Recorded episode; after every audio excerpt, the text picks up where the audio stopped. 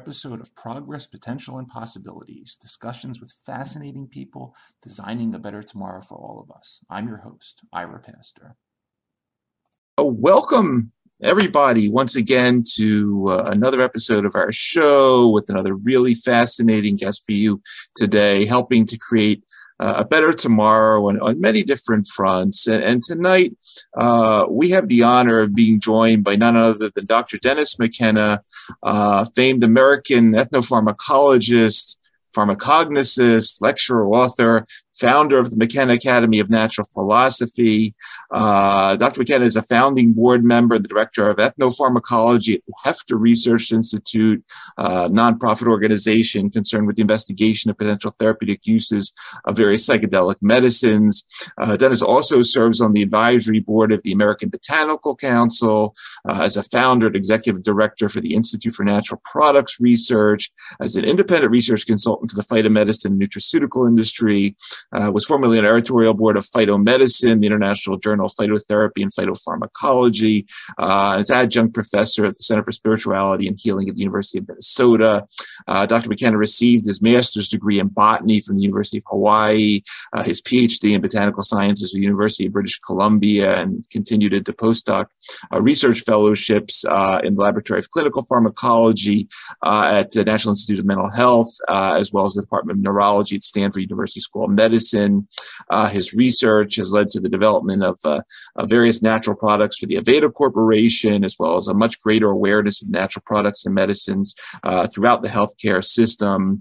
He has authored or co-authored numerous peer-reviewed scientific papers, written numerous amount of books, including The Brotherhood of the Screaming Abyss, My Life with Terence McKenna, co-author of The Invisible Landscape, but also with his brother Terence, and they were co-authors of the widely recognized reference work on herbal medicines around the world, the title Botanical Medicines: the Desk Reference for Major Herbal Supplements. His publications have appeared in numerous journals, including the Journal of Ethnopharmacology, European Journal of Pharmacology, Brain Research, Journal of Neuroscience, Journal of Neurochemistry, and a long other list.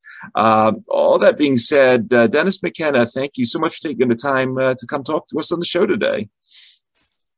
Well, thank you, Ira. It's always a pleasure to be here, and your kind introduction which has consumed half our time, right?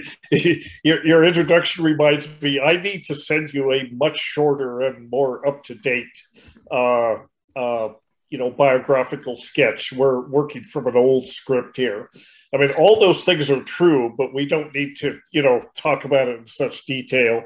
Anyway, I'm glad to be here, and thank you for getting through all that. I'll send you a much shorter biography for the next time. God. I enjoy reading your bio because I, aside from it's an amazing amount of work you've done, it's a testament to the last several decades of knowledge that you've built and shared with the world. So I enjoy spending the time going to it. But anyway, send me that shorter version. I can put it in the bio of the show later. But it's a testament to interdisciplinarity, I think. Exactly. Can basically be it all over the place. So yeah. But anyway, here we are. It's hard to believe it's been a couple of years since I've come on your podcast. Yeah. We talked a couple of years ago, and a lot of what I read through, we talked about. But I thought, what I'd really like to do on this particular episode is really start off where we ended the last time, where we were having a chat about your ideas for what you formed since the McKenna Academy of Natural Philosophy. If I could just read a little bit from the website that has been developed since. As a species and as individuals, we stand at the threshold of a critical moment in human history and perhaps in the survival and continued evolution of life on Earth. Those of us in this community, those of us that have heard and heeded the message from Gaia's ambassadors, the plant teachers, are faced with this daunting responsibility as well as a great gift. And then you talk about the McKenna Academy as this unique incubator that is going to nourish the emergence of this new embryonic global consciousness and basically serve as a source for everyone around the world to further understand and learn from you. Talk about what you've been doing the last couple of years in the development of the new school and what's been happening. Okay, well, thank you.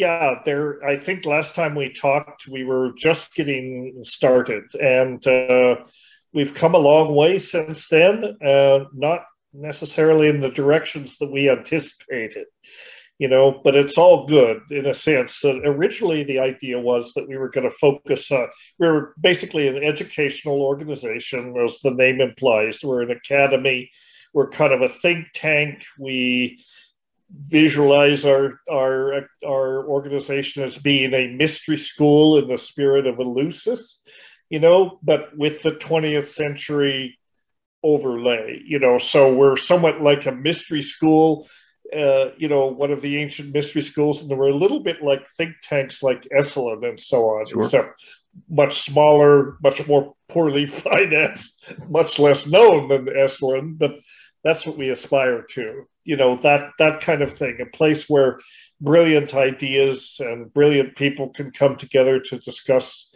the issues of our time or anything else we're interested in. You know, people say, well, it's the mystery school. What is the mystery? The mystery is the mystery of existence, the sort of, it's an excuse for talking about any darn thing we want to discuss, you know, but at the core of it, you know, it's the sort of the to join together in marveling what a miraculous universe we inhabit and how unlikely it is that we find ourselves in it, and asking these questions, you know, and it's curiosity driven, it's science driven, but it you know, we called it the McKenna Academy of Natural Philosophy because natural philosophy is the precursor of what science grew out of before science became quantitative, reductionist, sometimes boring, sometimes not admitting or not willingly acknowledging that there are other ways of knowing, you know, and natural philosophy included that. So our perspective is a little wider than just a strictly scientific reductionist perspective. At the same time, we don't want to be branded as flakes, you know, so we're sort of, you know, on that edge there where we're open to lots of ideas and lots of conversations without necessarily saying, this is what we believe. What we believe, what the Academy's, you know, sort of perspective and mission is, people need to learn to think for themselves, you know, and we can present all sorts of ideas, but the Academy exists to stimulate thought, not to tell people what to think, but to hopefully teach people or help people learn for themselves how to think, you know, because there's a lot of that, the other thing going on, you know, Ira, it seems to be a characteristic of the human species that we're comfortable, you know, if somebody comes along and says, here's a set of ideas, all you have to do is believe this and you'll be fine, you know, and we totally reject that, you know, we say, you know, I don't need other people to tell me what I'm supposed to think. I want to learn myself to think how to do it, and that's what the Academy wants to do, and we want people to join in. Originally, our idea, and it still is, you know, I mean, a central idea to the founding of it, was that we wanted to do conferences and retreats primarily in South America, but maybe other places as well, and that kind of built on what we were doing before we actually formally founded the Academy. I was working with a person who is now the executive director, Christina Chaya, and we were just organizing ayahuasca retreats in the Sacred Valley. And then after doing that for a few years, we decided to found this Academy. And then COVID came along and completely changed, you know, derailed our business plan, you know, everything else that we'd aspired to. So we had to pivot and become a virtual organization, which is what we are now. And we you know, we hope to go back to doing retreats at some point, but who knows when, you know, I mean, just COVID is dictating everything and nobody can make plans. But in the meantime, we've developed a pretty good online presence. We've been organizing events and collaborating with other groups on different events. And, you know, we've done a couple virtual symposia. We have a podcast. You probably heard the recent podcast I did with Tim Ferriss, which was a, you know, very significant for us because of his reach, and also he's a wonderful interviewer. I really enjoyed our, and that's got us attention. So on the organizational level, initially we, you know, this. We incorporated in 2019, shortly after I moved to Canada, and we incorporated as a Canadian nonprofit. And then that turned out not to be the best idea because of being able to give tax deductions and so on. So we re-registered as a 501c3 in the States, and that's where we're registered now with the IRS. We have that designation. So we can give people tax deductions if they're so inclined to support us that way. And we're actually beginning a big capital campaign to try to raise some funds, which I guess is pretty much what you do when you're a nonprofit. You're always trying to raise funds. But we've got some interesting projects, you know, projected and in the pipeline. Which I can explain in detail, or I can, or not, depending on what you would like to hear. Yeah, I would love to you know, continue a little bit down this path of the, you know, the mystery school. You know, you write about something that's near and dear to you. You were just talking about sort of the reductionist model that a lot of people may think about in terms of ethnopharmacology and sort of traditional natural product research.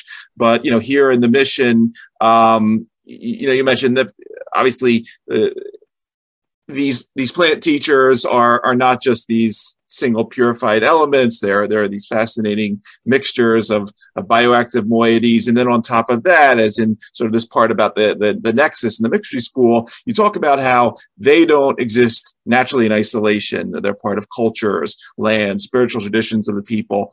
Talk a little bit about this theme, if you would, a little further. And then if you could, obviously nothing confidential, but if you could elaborate on a little bit, are you doing primarily ayahuasca work? Are you working with other ethnomedicines? Talk a little bit about sort of the therapeutic side here, and then you talk about new models of wellness never seen before. So if you could elaborate on that, I think it'd be really cool. Sure. We are, because we've had to go virtual, a lot of therapeutics and doing ayahuasca retreats or retreats with other sacred medicines are part of the plan, but less so because it presupposes that we would do these in a physical place. And, you know, the last actual physical retreat that we did under the umbrella of the mystery school was November 2019, and we did a 10-day retreat, which was called the Mystery School Retreat in the Sacred Valley of Peru, involving one of my favorite teachers and mentors, a man named Alexandre Tanu, who is a sound therapist and a brilliant man. He knows incredible amounts about sound, from, you know, the physics and the mathematics to the history to the spiritual uses of sound. And that was a tremendous event, and it was very well received. And that was our first formal event under the banner of the McKenna Academy. And that was our last physical event. Since then, we have been doing online events. We did a tribute. My brother passed away in April 2000. So we did a 20th anniversary, on the 20th anniversary of his death, for the next few weeks, we did some retrospectives about him, mainly conversations with different old friends of his that knew him. So it was a reminiscence fest. We did an event with Merlin Sheldrake. Sure.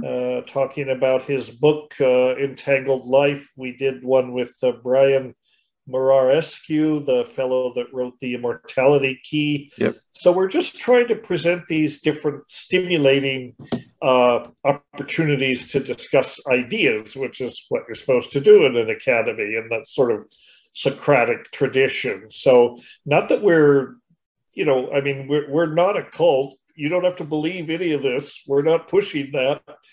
We're an anti-cult. We're saying, we don't know what's going on. Think for yourself. We're all, and that's been my perspective all my life, is that, number one, curiosity is what drives discovery, particularly in science. And it's always been important to me, just a desire to understand the world better.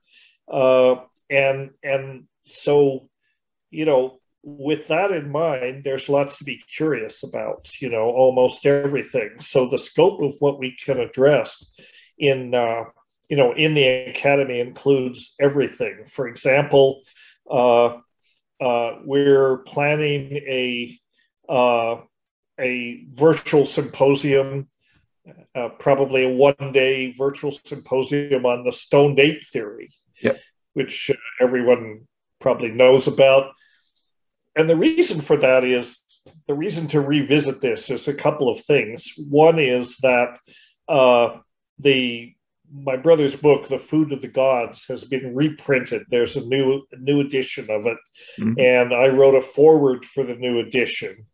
And then Michael Pollan's second book has come out. I was recently with Michael Pollan, in an event that was organized by Penguin Books UK, mostly to promote Michael's book, but Terence's book is also printed by them.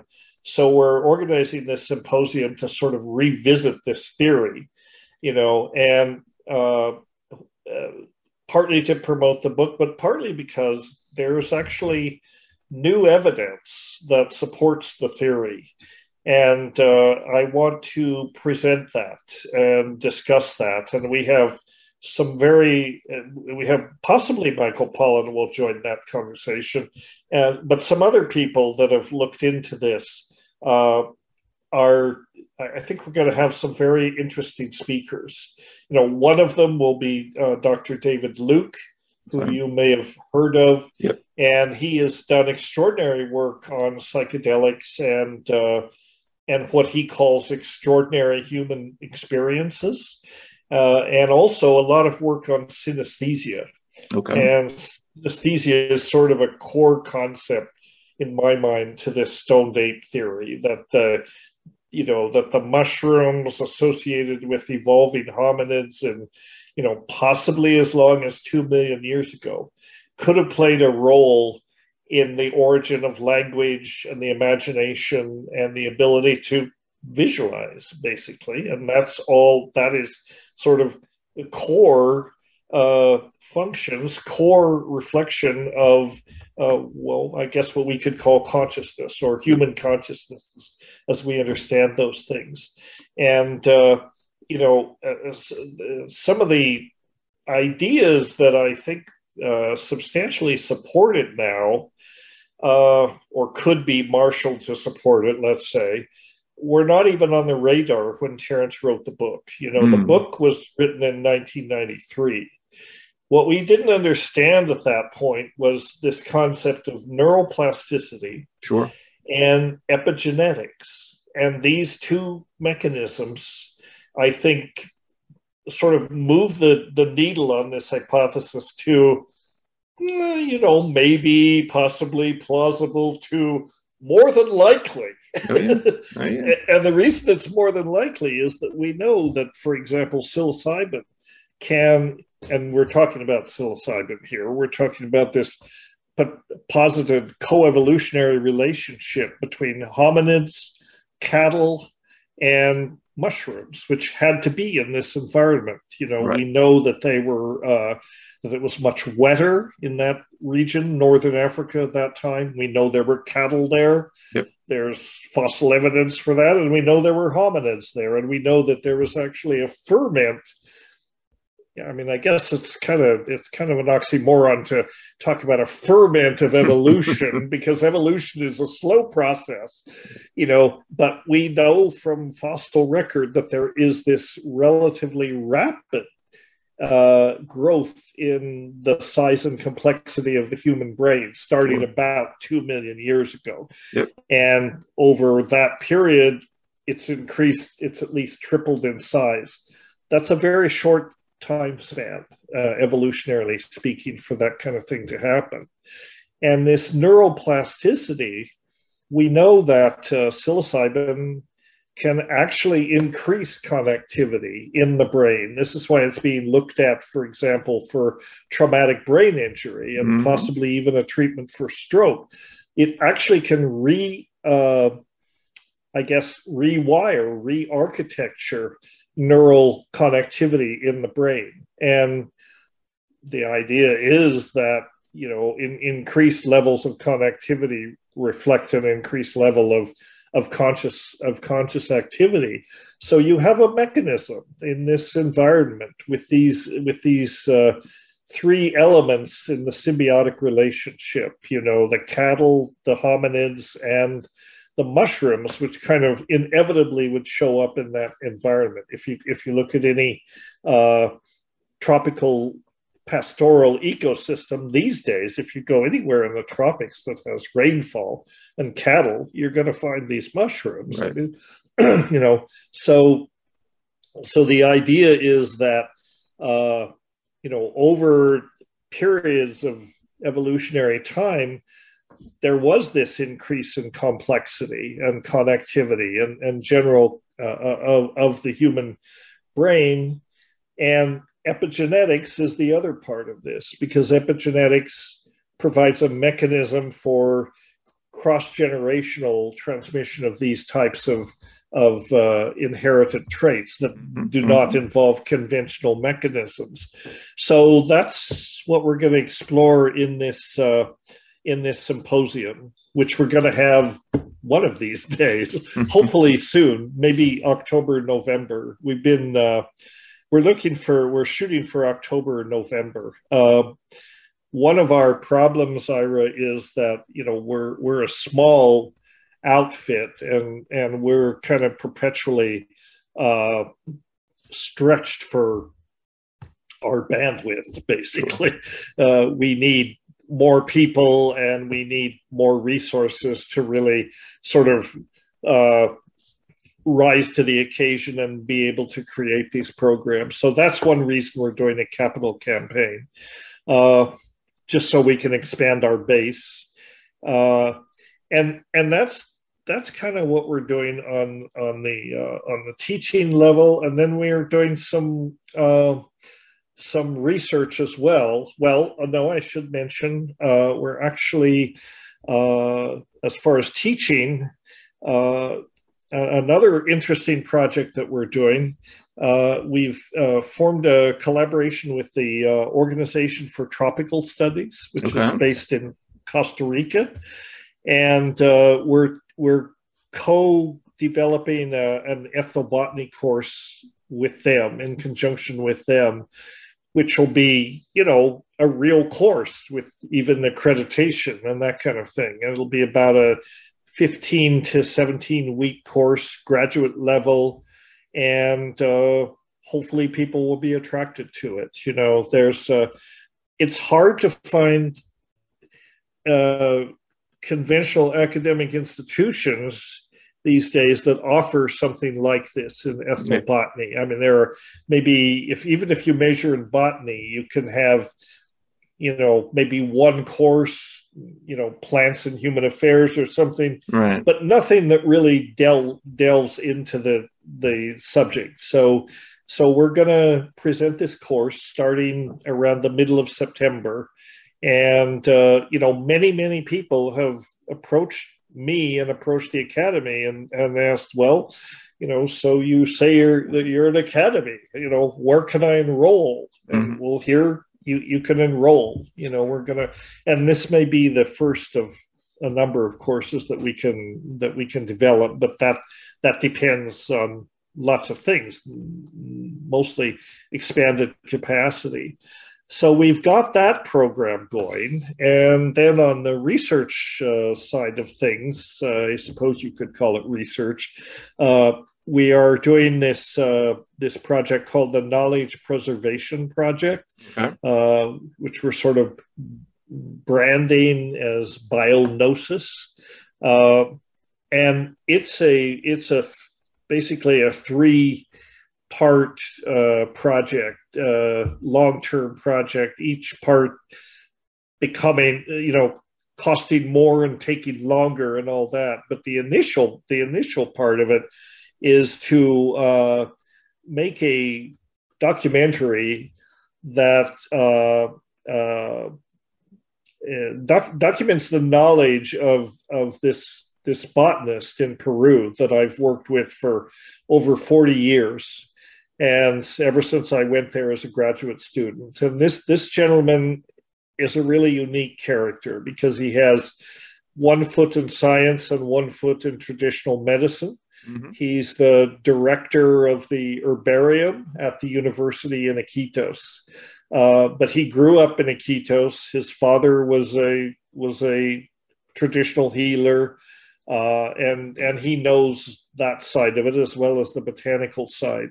The problem is he doesn't write anything down, you know, so he's got this head full of information and he's not getting any younger. And he's one of these people about which it's said when a medicine man dies, it's as though a library has burned down.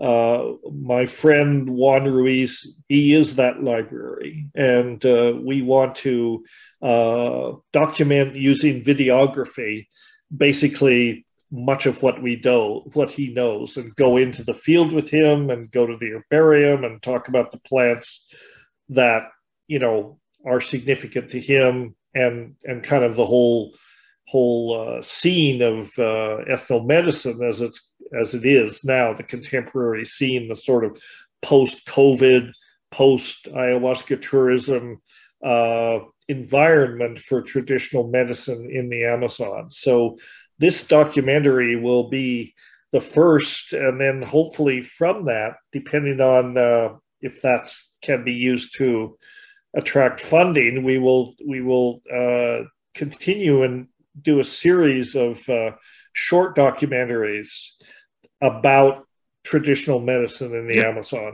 and sort of the current state of it. And then if we can, that the third and final and most difficult and maybe most unlikely phase of it because of costs and so on, but the third part of it is to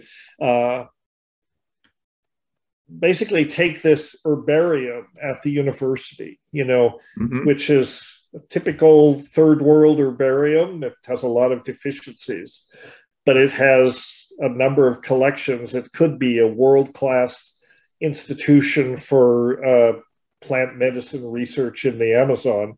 So that's what we're going to try and do is actually digitize the herbarium and put all the specimens, images online, link them into different databases. There's even been discussions about creating a virtual rainforest idea. We've talking to some different VR geniuses, and they said, well, you know, you could make this a three-dimensional immersive environment. And I'm all for that, you know.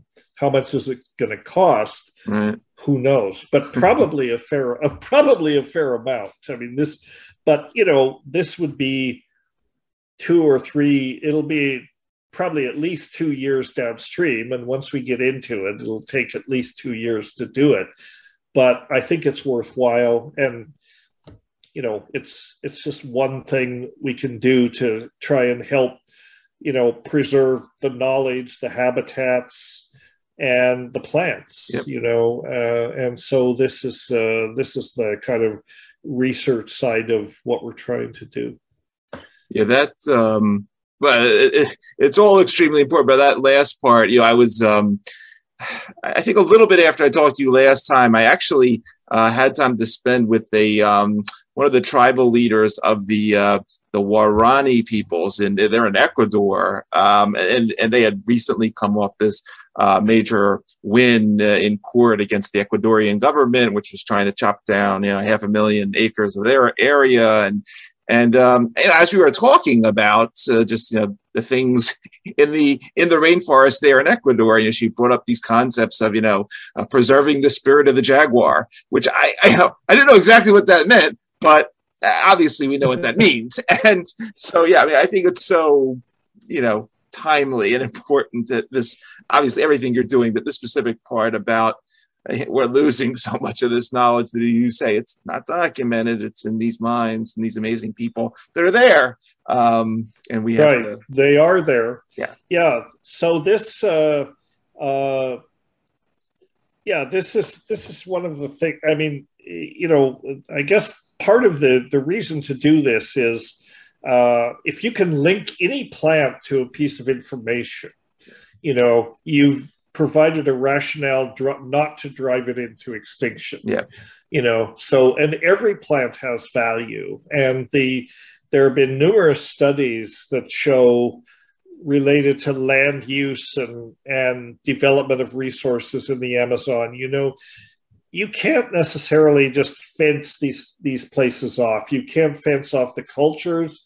You know, you can try to set aside large amounts of land that are not exploited, right. But ideally, you want to find sustainable and ethical ways to utilize those resources without depleting the resources. So you're talking about non-timber forest products and that sort of thing. Yep. And if you look at the different usage scenarios, it's clear that, you know, if you exploit a given area, a given 50 hectares or 100 hectares of rainforest for sustainable products such as nuts and fruits and, you know, this kind of thing that can be sustainably extracted, the value per hectare is like 3 times what it is if you just cut it down and bring in cattle or you know, soybean plantations or oil palm plantations, or all of these things, which are, you know, all based on the monoculture concept. And right. It's not really suited to the Amazon. Yeah. What we have to do is develop the Amazon as it once existed. Yep. You know, I mean, the Amazon, people think of the Amazon as a, you know, trackless wilderness. It was not that, you know, before the Spanish came, before the smallpox moved in and, you know, ahead of the Spanish and decimated these populations, there were 80 million people living in the Amazon, you know, and it was a sustainable permaculture-based system, you know, and because, you know, archaeologically, there's very little stone in the Amazon. So, you know, you can't really get a handle on it, but you can do it using satellite, you know, earth penetrating radar techniques and various aerial techniques where you can see the infrastructure of these, you know, aquifers and you know, aquaculture installations and you know, you know, the Amazon is notorious for having poor soil. That's true because all of the nutrients that are released into the environment are immediately taken up by other living things around them. But the populations that lived in this area developed this artificial soil, you know, that was basically called terra prietra. They created their own soil, and there's hundreds of square miles of this soil, which again shows that it was under intense cultivation at the time. So, you know, and we forget, you know, maybe and maybe we conveniently forget, you know, because the ingression of the West into the Amazon basically destroyed these cultures and destroyed much of the environment, and that continues, you know. Yeah. I don't have to tell you, the Amazon is one of the most stressed areas on the planet right now. Yeah. And, you know, along with every other part of the planet, you know, it's not a pretty picture, Ira. I tell you, we're under a lot of stress. You don't need me to tell you that, you know. I mean, it's reading the reports coming out of the latest international panel on climate change. You know, we are coming to a tipping point. You know, we've been approaching it, and for a long time it's been, well, you know, in 20 years, you know, and then it's, well, in 10 years. Well, now, guess what? We're here. Yep. You know, and we have to quickly make some changes if we're gonna continue on this planet. At least if our species is gonna survive. You know, I don't worry much about life surviving on the planet. Life is very adaptive, and the planet's gone through huge changes over the course of evolutionary time, and managed to bounce back, and often. Some of these catastrophic events, extinction events, result in an increase in biodiversity and speciation and all that after they happen. But these are processes that work out over, you know, tens of millions of years. Yeah.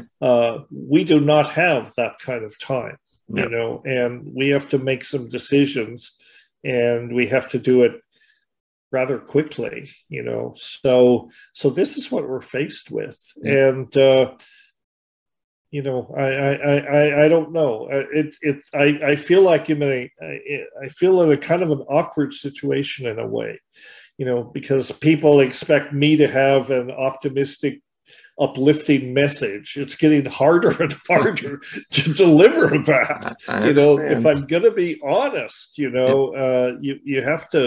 You have to wonder, not sugarcoat it. There's no sugarcoating to be done. We are in a serious crisis. Well, you know, hopefully the McKenna Academies of the world can teach us. There are lots like us. Yeah, I mean, it's not that there aren't brilliant people and creative solutions out there. The question is, how quickly can they be brought online? Yep. You know, I mean, I think the plant teachers, the particularly the traditional psychedelics, are part of this mix, you know, because they're an important part, because they are a way of reminding us basically how far out of sync we are with nature, how disharmonic with nature we become. Yep. And that's the core of the problem. And they can be a wake-up call and, you know, a realization. And many people are getting that realization. The question is, what do you do with it once you have it, you know? And it's not enough simply to have the experience. You know, you have to make an effort to ensure that the right people have the experience, you know, so that they have the power and the money and the resources to make a difference, you know. And if we lack that, then, you know, then it's a problem. Let's talk about that a little bit, because I know this is not directly in the sense of the traditional plant teachers, but the last couple of years has seen a tremendous amount of investment capital go into what I'll call the pharmaceuticalization of the plant teachers. We see various moieties based on psilocybin, ibogaine, some synthetic substances that we talked about, also traditional synthetic substances being repurposed. Give me a little bit of your. We talked about this a couple of years ago, but it's come a lot further now. A lot further. Yeah. Do you think these initiatives help in terms of aware. Obviously, they're not the plant teachers. They are highly synthetic, modified versions of them, but do they help in the mission in sort of getting the thinking moving that, hey, there's important ethnopharmacology here that... Well, yes. I mean, yes. In general, I'm encouraged by that. I think even 10 years ago, I don't think we would have envisioned that it would have come to this, right. You know. And so in general, the fact that the value of these medicines is being recognized is very encouraging, you know, and the fact that, you know, that I mean, suddenly the checkered reputation of psychedelics has now been elevated, and people are beginning to realize that they are solutions for a lot of the mental illnesses that sort of plague our society, in particular, you know, trauma, alcoholism, addiction, intractable depression, all of those things. There's a lot of that going on.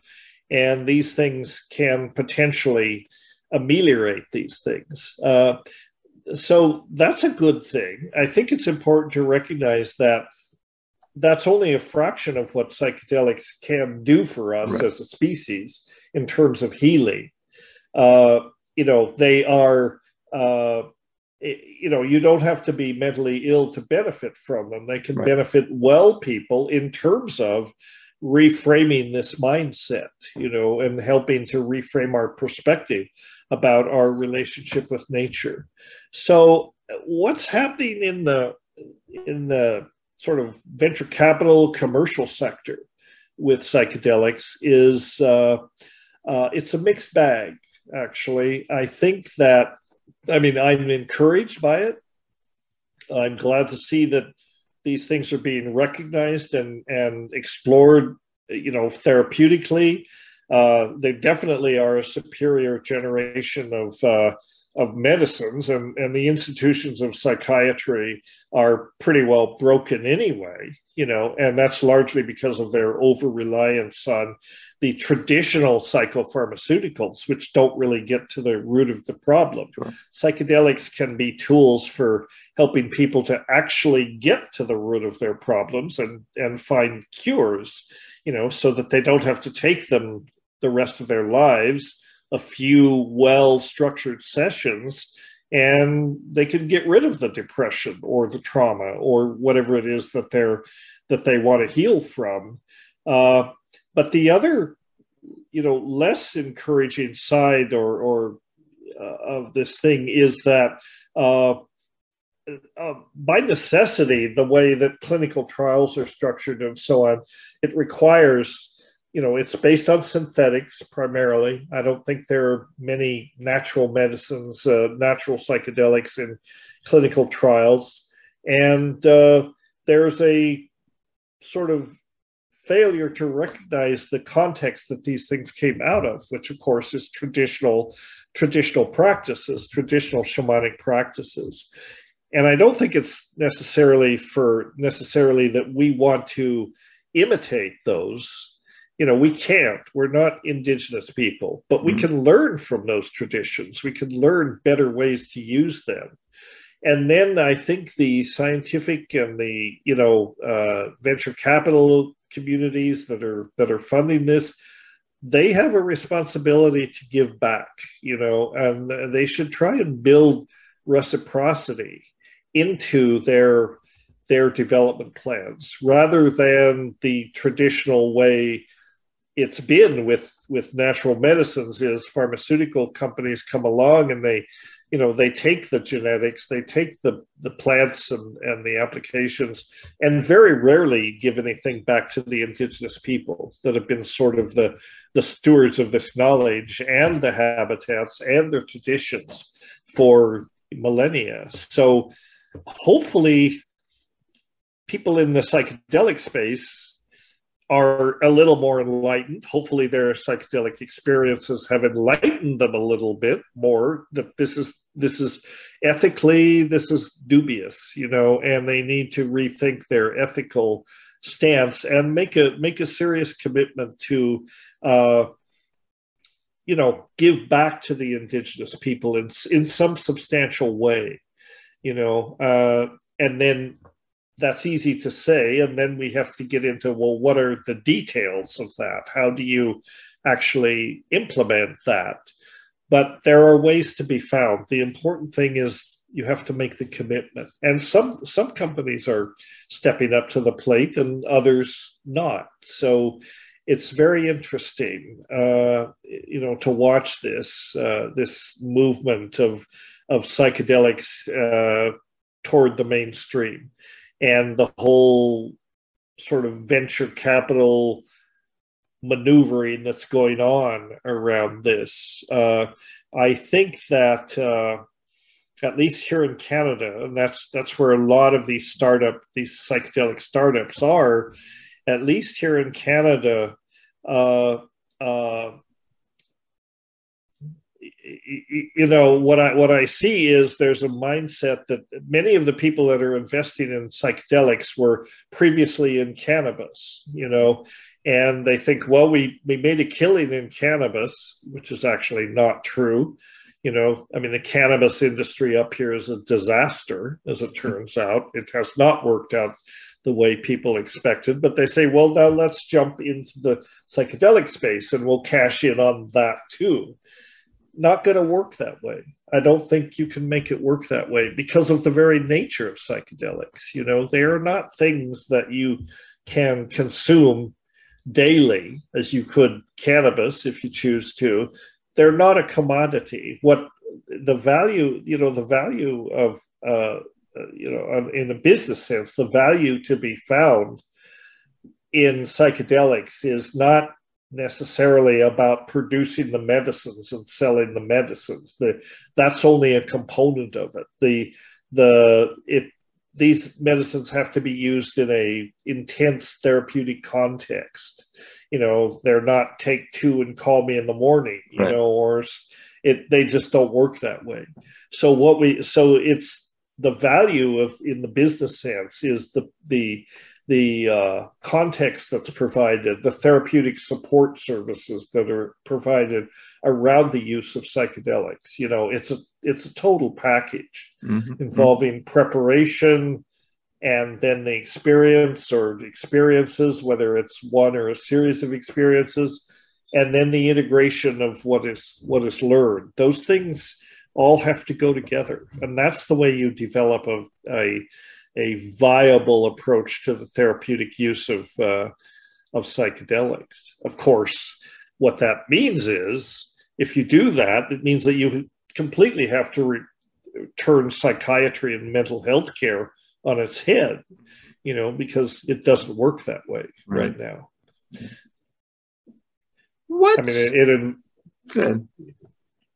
Well, just because, you know, it's not about the substances, right? And it involves making a commitment to a therapist's time, which is probably the most important, most valuable component of this interaction. So how do you make that work cost effectively? How do you make it work in models where, you know, eventually you have to be asking insurance to pay for this and this sort of thing? So there's nothing simple about any of this. That doesn't mean there are not solutions. Right. You know, Dennis, you know, we talked about sort of the plant teachers that most people know, or at least heard about, in terms of psilocybin, ibogaine, ayahuasca, which you spend a lot of time on.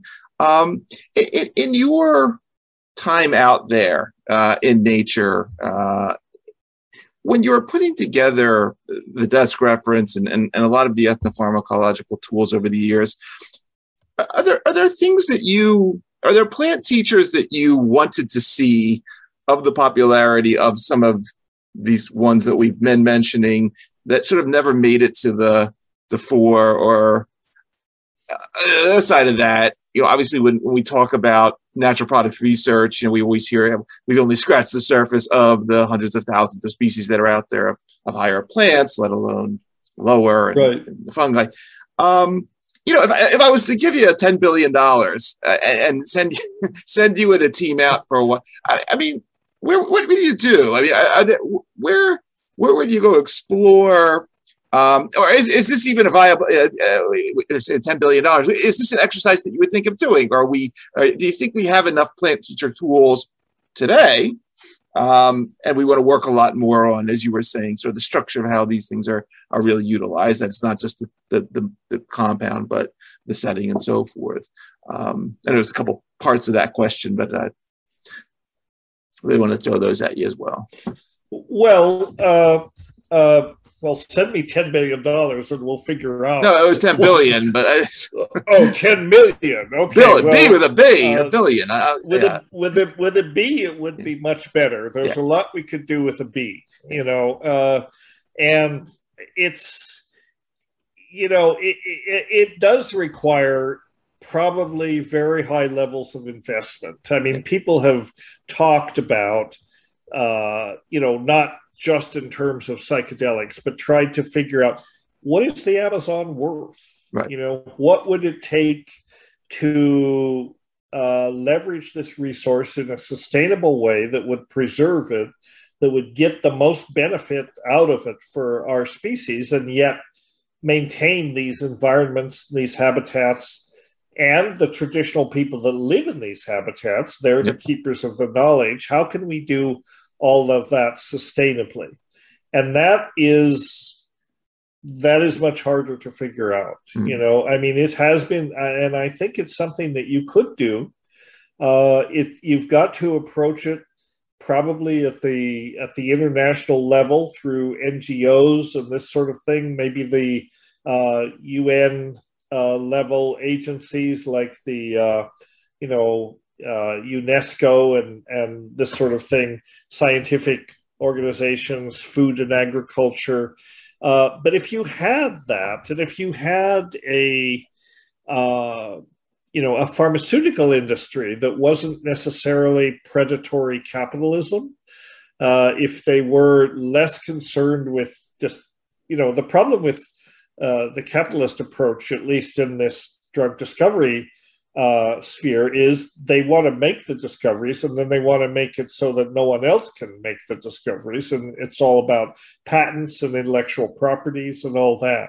If you could create a model where you know, these companies are putting significant amounts of investment into preserving these environments, you know, that's where the commitment's got to come, and it requires you know, it requires an ability to look ahead beyond the next quarter, you know, or beyond the next 2 quarters, or beyond the next 5 years. It needs to be a 50 to 100-year horizon of development.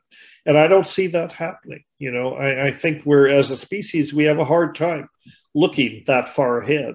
You know, I mean, it just, if you look at the climate crisis right now, we could have woken up 30 years ago and we wouldn't be having these problems as much. I mean, we would have them, but we'd have solutions well underway. We're very good at denial, and just, you know, we don't admit it's happening, so it's not a problem, you know, and this is going to work to our eventually to our destruction, but to our disadvantage. I mean, you're a natural product scientist, right? So you know that only a fraction of the total number of known plant species have really been seriously looked at for potentials for new medicines in any therapeutic area. And usually the track record shows that when that is done, it pays off. You know, I mean, you can do all kinds of combinatorial chemistry, you can take synthetic approaches and all that, and that sometimes comes up with therapeutic compounds, and the pharmaceutical companies like that because they own that lock, stock, and barrel. They don't have to pay off any indigenous tribes, they don't have to pay off foreign governments and all that. Natural products work, you know, in the drug discovery field is messy because of all of these, you know, agreements and frameworks that you have to build around it to let this work go forward. But that doesn't mean that it's not worthwhile. Sure. You know, I mean, it could be. I'm convinced that essentially, I mean, I would like to believe that for every ill that affects humanity, somewhere in the natural world, there is a medicine that could treat it, you know. I mean, maybe that's an irrational idea. I would love that to be true, and I believe it probably is true, but we just have to go find those. And if we put the resources we put into, you know, proprietary drug development, if we put similar resources into supporting research in the natural, into the, you know, the global biome for natural products, it would pay off. You know, the discoveries would definitely pay off over time. But it takes the broad perspective, and it takes a perspective, you know, that is realistic about the timeframes involved, sure, the investments that are needed. You know, it's difficult. But there certainly are things to be discovered, including new psychedelics. Yeah. You know, I mean, I'm sure they're out there. I mean, I know of a few, but you know, I don't know if we necessarily have to go on that search. I mean, we have very good psychedelics. You know, sure, it's hard to conceive of a psychedelic that is, say, more suited to human use than psilocybin. Right. I mean, psilocybin is almost the ideal clinical psychedelic. You know, it's non-toxic. The time frame of the experience is just about right, you know, for a clinical study.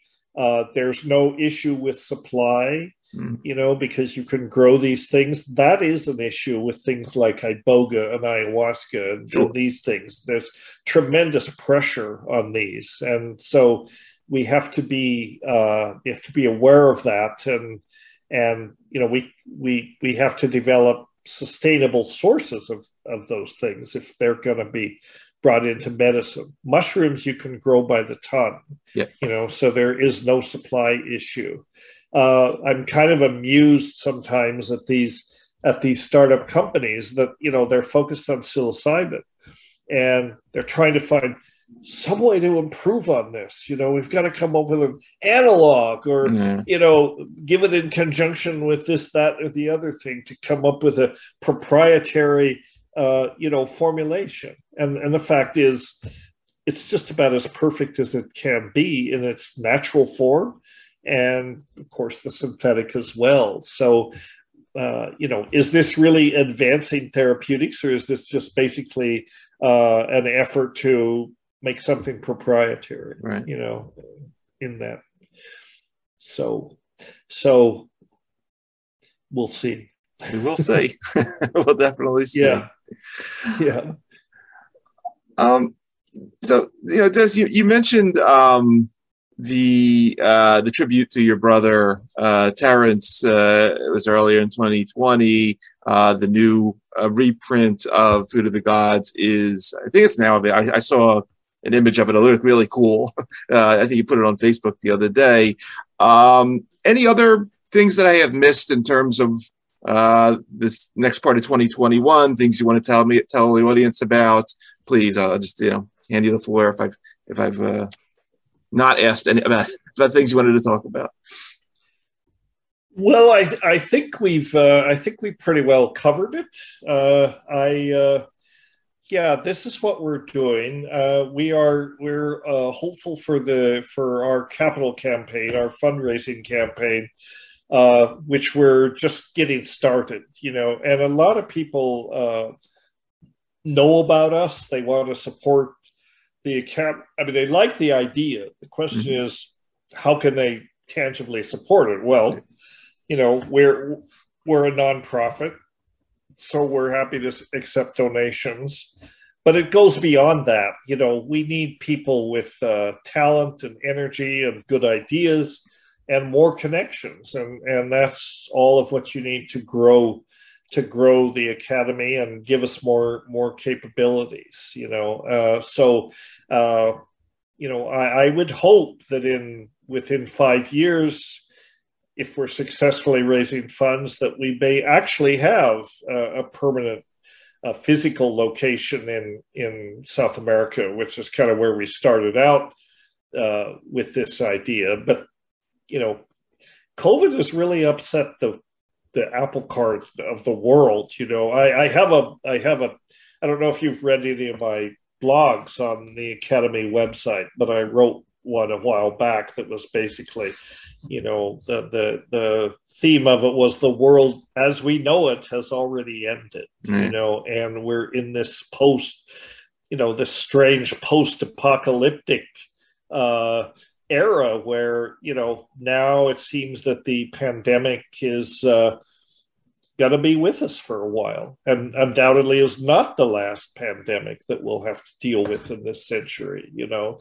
So we need to, you know, as I've always said, Ira, I mean, my shtick is, you know, we've got to wake up, you know, and the psychedelics are the catalyst to help us wake up, you know, but then we have to wise up, in the sense that we have to get wise. We have to think about it. So we've had the wake-up call. Then how do we implement that realization in the real world in an effective way? And that's where it becomes important to connect the right people and the right ideas and give, you know, I mean, I don't have that kind of influence, you know. We need people that are truly world-changing people who are also enlightened. And I don't know if you get that combination. I mean, somebody like Tim Ferriss, for example, is a tremendous influencer. And, you know, but even he has more or less the same message. You do as well. It's not that we don't understand, you know, what the issues are. The question is, you know, how to bring that message to a wider world. And, you know, that's where I'm flummoxed, you know. I mean, you know, how do we, for example, well, you know, I don't know if you follow politics. You probably do. I probably follow it a bit more than I should. But, you know, it's disturbing to, you know, see how, what a crude instrument political change is. You know, you can't even have a conversation about climate change or some of these things that are so important to us, because everyone has, you know, their own, they're either in denial about it or they just don't want to talk about it at all. So that's a problem. You know, how do we get off fossil fuels within the next 10 years, if we even have 10 years, you know, how do we do that? That's kind of a basic thing. How do we, you know, deforestation is another example of the same thing. Deforestation of tropical ecosystems and other ecosystems. I mean, it doesn't have to be tropical. You know, California's on fire. A good deal of British Columbia is on fire. You know, and so this is a tremendous, you know, adding to greenhouse gas emissions. The solution is simple: put out the fires, you know. But of course, in California, that's not an option. But in the Amazon, the fires are deliberately set.